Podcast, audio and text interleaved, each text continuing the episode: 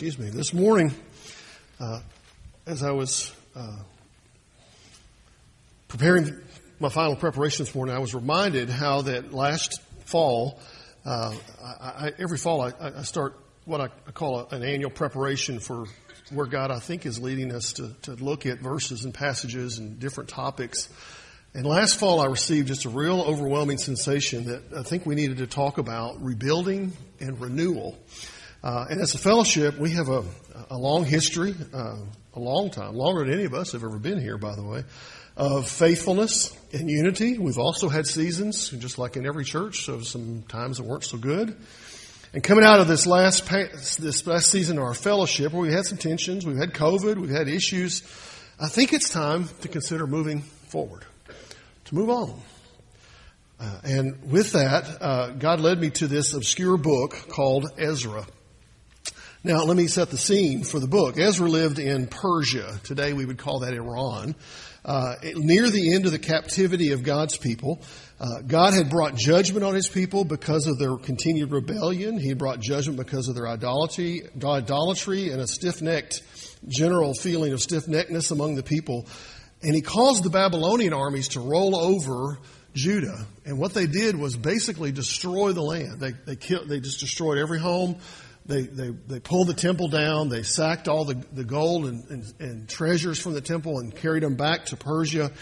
And the Babylonian armies had just brought destruction and death. But God was not doing that and not allowing that to happen to destroy his people. He was doing it to bring his people uh, to a better place. And you're probably thinking, I don't know about that. I can, I can remember as a kid, and I know this will shock none of you, but as a kid, I was in the principal's office on a regular basis. A regular basis. I mean, uh, I, back then they did corporal punishment. You know what that means, don't you? Bend over. Yeah. And, and I didn't really care for it at the time, but I can look back now and see how God used that to, to correct me, to make me hopefully a better person. And that's what God is doing in this time of Ezra. He has been working in his people to, bring them through it. I, I, remember one preacher I've heard years ago, he said this, God never wastes a hurt. That's such a great saying because it's so true that when we go through hard times, we go through struggles, God uses those to prepare us for the next season of life, to prepare us for the next uh, section where we're going to go. And so for the next few weeks, I want us to try to dig into the story of God working through Ezra and the people in his time. Uh, I know it's a little obscure for most of us because we just don't read the Old Testament devotionally much, but maybe this is a challenge to us. But this story is one of God working to rebuild his people, to rebuild his land, to rebuild his people so they could bring about what we needed some 500 years later. We'll see that a little bit later in the message. So let's just take a look at the first chapter because I think of no better place to start than in the beginning, right? So Ezra chapter 1 verse 1 says this, In the first year of Cyrus, king of Persia, that the word of the Lord by the mouth of Jeremiah, let me remind you, Jeremiah was a prophet before the exile. He had prophesied what would happen. They would go to, go into captivity and God would deliver them someday. So that's a point back to the previous times. But that the mouth of the, uh, that the, the word of the Lord, the mouth of Jeremiah might be filled. The Lord stirred up this, the spirit of Cyrus, king of Persia. And remember, anytime you see Persia, just kind of insert in your brain Iran today. That's the land that's there. It was larger than Iran today, but it was that area. Cyrus, king of Persia, so that he made a proclamation through all his kingdom and also put it in writing. Thus says Cyrus, king of Persia, the Lord, the God of heaven, has given me all the kingdoms of the earth, and he has charged me to build him a house at Jerusalem, which is in Judah, and rebuild. I lost the place. Verse 3. Um, Whoever is among all you his place, may his God be with him, and let him go up to Jerusalem, which is in Judah, and rebuild the house of the Lord, the God of Israel. He is the God who is in Jerusalem, and let each survivor in whatever place he sojourns by, be assisted by the men of his place with silver and gold, with goods and with beasts, besides freewill offerings for the house of the of God that is at Jerusalem. So the story opens, and we are in about year 69 or 70 of 70 years of captivity. They've been living there almost 70 years. God has told them through the prophets this is what was going to happen. Remember Daniel, not David, Daniel was in that latter part of that time where he dealt with that situation. He served faithfully in that land and became a leader in that land and God was using him in that time as an, as a, as a one who'd been there a while. And God was about to bring about his deliverance. And the way he does it is interesting he reveals that his timing is now, but he's going to use a pagan to bring it about. Now that's, that's one we have to kind of wrap our brain around a little bit. The timing of God is full and he's about to deliver them. And the book has been described by many scholars, the book of Ezra has been described by many scholars as the second Exodus. If you remember back in Exodus, God had delivered his people from Egypt, from bondage and slavery. Now he's about to deliver them from bondage and slavery in Persia uh, in, in the days of Cyrus, king of Persia. And so understand this, he is about to do this, and Cyrus has, I believe God's laid on his heart to do this, but I gotta help you understand, Cyrus isn't doing this as much for altruistic reasons. He's not doing it because he thinks it's a good idea. He's doing it because he thinks he's gonna get something out of it. In the 19th century, they discovered a, a, a, a archaeological dig, discovered an item called the the Cyrus cylinder, and I'm not going to spend much time there, but I want you to understand this is who he was. This is where it's coming from. He was a man who really was pretty selfish. They discovered in that that Cyrus was a man who would use people to try to get them to do things for him. And you're kind of thinking, well, what? What he wants this people to do, what he's about to release them to go do, is to go build a temple so that they can do something for him. He wants them to go and pray to their God. This wasn't his God, but their God for him to have a long life. Very selfish motivation here. It's interesting how God uses a pagan with a selfish motivation to bring about his greater good. God works in many interesting and mysterious ways. But in that role, that cylinder that was discovered in modern Iran years ago, it said this, a portion of it does. May all the gods whom I have resettled in their sacred cities ask Bel and Nebo, those are pagan gods, for a long life for me. That's all he was worried about. He just wanted to live a long time. Cyrus was not doing this for the people of God, but his actions are lining up perfectly with God's divine will. God's at work. He's revealing his timing here. And so Cyrus intends to send the Jewish people back to Jerusalem, rebuild their temple, pray for me to be successful. But God's big picture is this He wants to restore these people. Why? Because He's going to bring something through that nation in about 500 years that you and I so desperately needed. He's going to bring through that nation the Messiah. He didn't know that, but God's doing it. Now, I got to tell you, Cyrus was a dyed-in-the-wool atheist, or she's an atheist, not a polytheist. He was a polytheist. He believed there were many, many gods. And to him, the God of the Bible was just another God. But God was working, revealing his timing. Number two, God then released his awakening. Look at verses 5 and 6. Then rose the heads of the fathers' houses of Judah and Benjamin. Remember, Judah and Benjamin were the two tribes that consisted the southern kingdom, the last kingdom to fall. And the priests and the Levites, everyone whose spirit God had stirred up to go to rebuild the house of the Lord that is in Jerusalem. And all who were about them aided them with vessels of silver, with gold, with goods, with beasts, and with costly wares, besides all that was freely offered. So with the spark lit by pagan Cyrus to go pray for his success, God's about to work in this moment to bring about something good for the world. Would they step up and embrace the possibility of returning or would they step back? Would they be faithful or would they not go? Understand this. Every single, just about every single Jewish person living in Persia had been born where? In Persia. That was their home. That was their homeland in a sense. That's what they knew. That's all they had ever experienced. And so their entire lives were centered around that place. That was where their, their mom had raised them. That's where their dad had raised them. That's where they had gotten married. That's where they'd had their children. This was their home. Okay. And now to them, Jerusalem is a foreign city. They want us to go where? Have you heard the reports of Jerusalem? Do you know what Jerusalem looks like? Did you see the newspaper article on Jerusalem? There wasn't a newspaper article, but had there been, there would have been a picture of a destroyed city and not really a way to live. And this is where God wants us to go. Yeah. But God is stirring up in their spirit something that's going to carry them out into this promised land, to this place. And the opportunity has arisen. See, up until this point, the kings of this land would not let them leave. They were stuck. They could not walk off or they would be killed. But now their God has opened the door for them a way to go. Now remember, Jerusalem is decimated, destroyed, a real mess. There were some people living there, but it was not a good place. But the Spirit of God is moving among them, among the heads of the houses of Judah and Benjamin, among the priests, the Levites. They begin to make plans. And there's something within that says, says, now's the time. Now's the time to go. Now's the time to go back to the promised land. Now, does that mean everybody was ready to go? No. What's interesting about this Exodus, and we'll see this over the, the, the, the series, is there were actually multiple times when groups would go. In, in Egypt, they all went at once. Here, they would go, a, a big group of them would go, and then a few years later, another big group would go, and then a few years later, Another big group would go. It took a little longer to get the people there, but God was going to use the ones who were willing to go and willing to be a part of this to accomplish some great things. And God is awakening His people, and many are catching the vision of God working among us in a fresh time. And you say, okay, now's the time we move forward. Now's where we go. Here's where we go. And then God did this. He readied His provision. Let's look at verse 7. You know, when God gives you a vision, He gives you provision too, okay?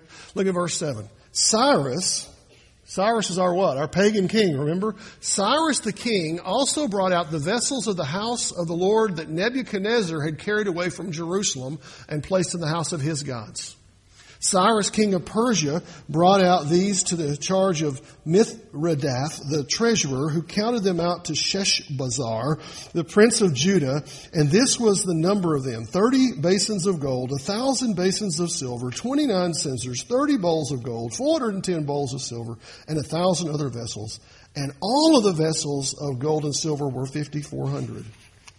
All these Sheshbazzar bring up when the exiles are brought from Babylonia to Jerusalem. So, 70 years of living in captivity, 70 years of living as a slave, basically. What do you think your bank account looks like? Not so good. How are we going to pay for this trip? Oh, do you know how far it is from Persia to Jerusalem? About a thousand miles, and I can envision much of the journey looks like that picture that I chose for the series. It's a desert. You've got to take stuff with you. You've got to be prepared to go. And so here's the thing is God's about to do something, but how are they going to afford to do this? How are they going to provision themselves? Remember, when Nebuchadnezzar had caused his armies to sack the city of Jerusalem, they had taken everything. Every, you know, if you go back and read when David and, and, especially Solomon built the temple, all the stuff they put in there, all the gold, all the this, all of that, all of that stuff was hauled off. But it didn't just go away. It was sitting in a treasury in Persia. And now Cyrus says, pull it out. I'm going to send you with not all of it. If you add up the totals, they don't match. There's about half. He says, I'm going to send you with some stuff so you can go do what you need to do for me. But obviously God is working for him in this moment. Cyrus has taken this stuff and he's saying, go. Now, who is this guy Sheshbazzar? He's going to show up in our story. Uh, another, an alternate translation of that is Shenazar. Uh, he's the prince of Judah. If you remember when the people were taken into captivity, uh, the, the children were taken. And this is probably the son of the last ruler of Judah, probably the son of Jehoiachin who had been the ruler years ago. And he's been taken there. And now he's going to be the one to be the client king, if you will, to carry them back, to get them back to this place. And God's timing is at work. God is moving in his people. Now, what do we do with a story like that? Wait till you see next week's text. If you want to read ahead, read chapter 2. You'll probably think, how in the world does that ever become a sermon? I'm thinking that today, by the way. When you read it, you'll understand what I mean. That's tomorrow's problem. Today, we're going to stay here. What do we do with this passage? There's three things I want you to see. The first one is this. When God moves, be ready. Well, I want him to move right now. He may move right now. He may move tomorrow. He may move in six months. He may not ever move in your life. There were people who went into captivity, who had people born in captivity, lived in captivity and died in captivity. They never saw the deliverance of God. But that does not mean we cannot be ready when it happens. Imagine you've lived your entire life in a pagan land surrounded by all the things that are offensive to your God, and you've never sensed the moving of God. You've never sensed the freedom of being where God wants you to be.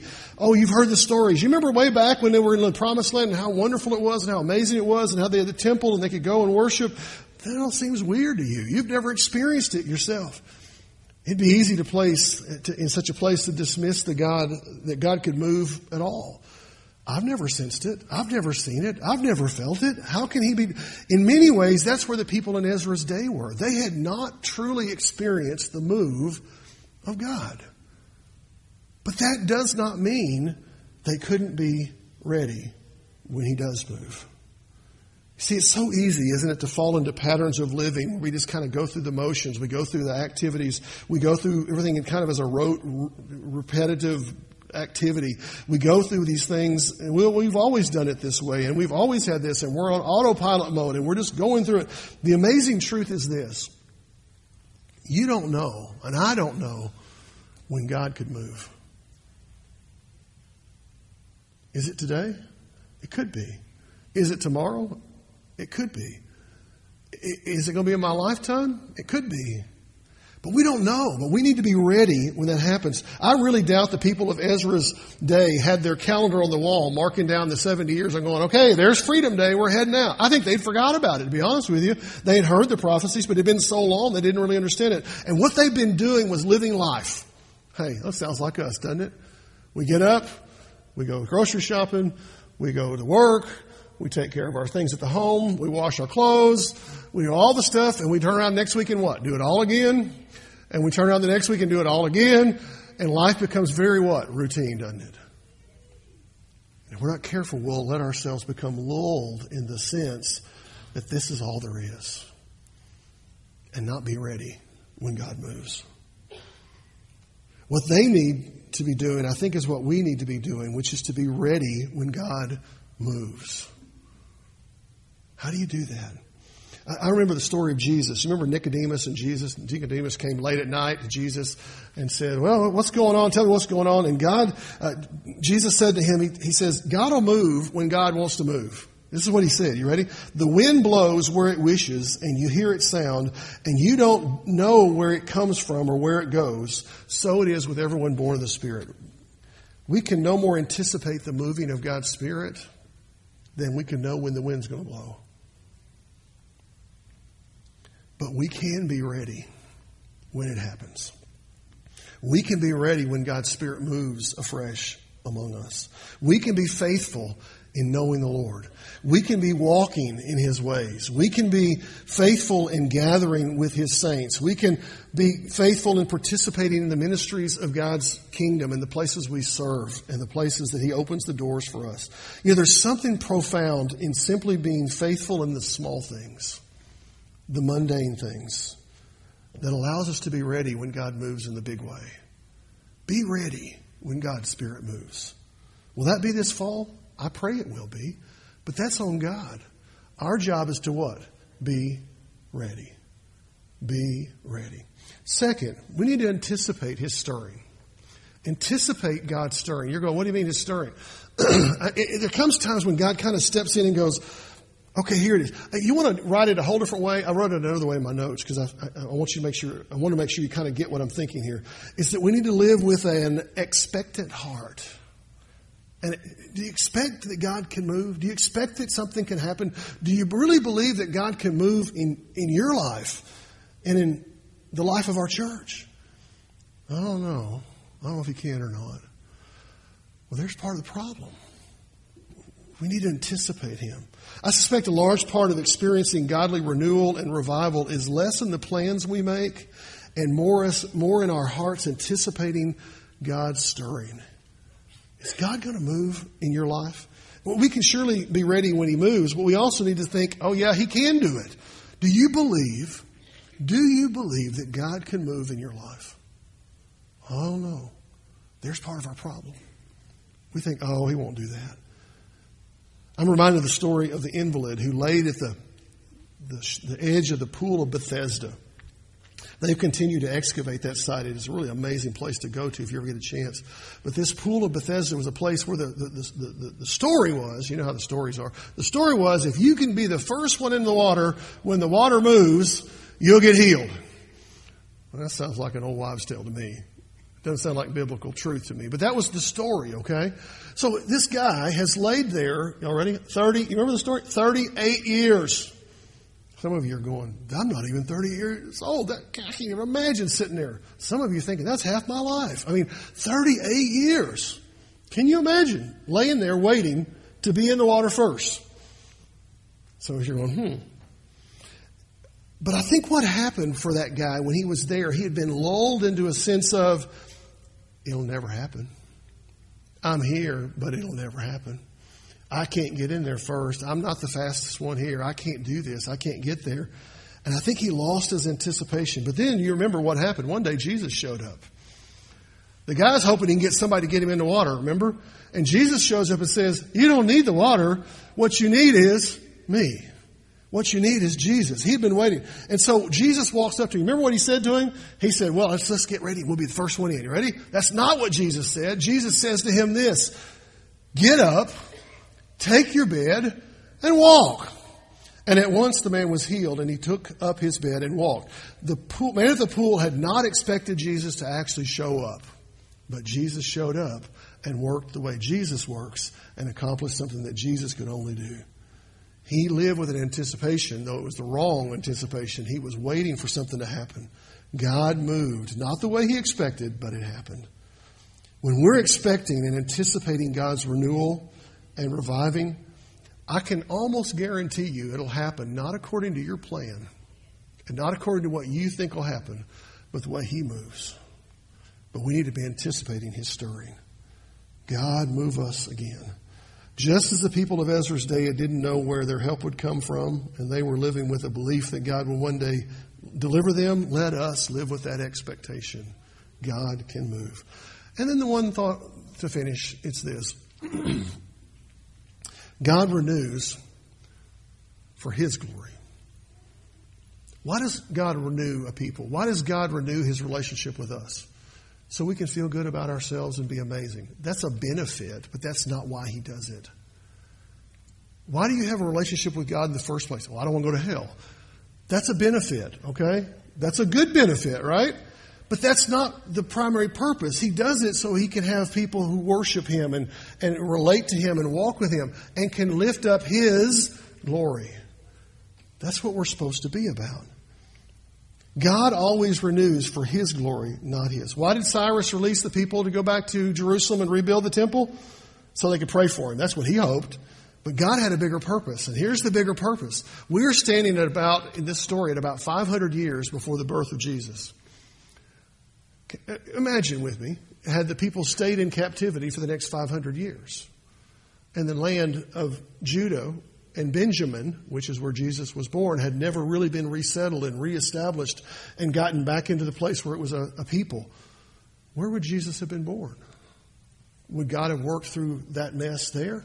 No, what God was doing was getting them ready to have the place prepared for Jesus to be born 500 years later. He was working through pagan Cyrus to bring his unfaithful people to a renewal, to bring them into a land, to establish a nation so that the time would come that Jesus could be born.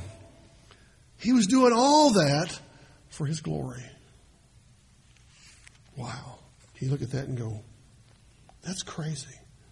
I'm reminded of the Psalm of David that he penned, and it was David, not Daniel, when he penned in the aftermath of his sin with Bathsheba. He made a real mess of his life. You know the story. We don't have to go into the details. He committed sin that affected many people's lives. He caused some to be killed because of his sin. He was less interested in God preserving his kingdom and more interested in cleansing his heart, is what he wanted God to do. And I think that's where this all begins, is to, to, to have this as our thought. To God created me a clean heart, oh God, and renew a right spirit within me. See, David finally got it that if God was going to renew him, if he was going to experience renewal, God was going to have to do the work in him. but he had to make himself available. I hope y'all just caught that. Because if we're going to experience God's renewal in our church and in our lives, we're going to have to let God work, but we're going to have to be letting Him move in us. Create in me, oh, a clean heart, oh God, and renew a right spirit within me. Maybe that needs to be a verse we pray every day this week. Say, God, create in me a clean heart. Oh God, renew a right spirit. See, God didn't renew his people then so they could feel good about themselves. He didn't even renew them so they could go back to the promised land. He did it so they could get the glory and to be lifted up. And that's my prayer for us as we begin this series is that we would look at this and say, God, your time, your way, you move, your glory. And we want you to be praised. We encourage you if you need to make a decision, a decision public this morning, we're going to give you an opportunity to do that. Uh, maybe you need to come and pray at an altar. Maybe you just need to pray where you're at. We want to give you an opportunity to respond this morning. Father God, we come before you thanking you so much for your love and your grace and how you work uh, through your people. And Lord, sometimes we, we, we, we get patient, we get impatient. We want you to move now. We want you to fix things now. We want you to do something now. But sometimes, God, we have to go through the season of struggle, the season of exile, the season of difficulty to get to where you want us to be. I pray, God, that you would help us as individuals to look at you and say, God, would you clean, create in me a clean heart? Would you do something in my life? Would you do something in our lives that honors you and blesses you and lifts you up? We pray, God, that as we uh, respond this morning, whether public or private, that God, you would just be in this moment and we look to you to move. In Jesus' name.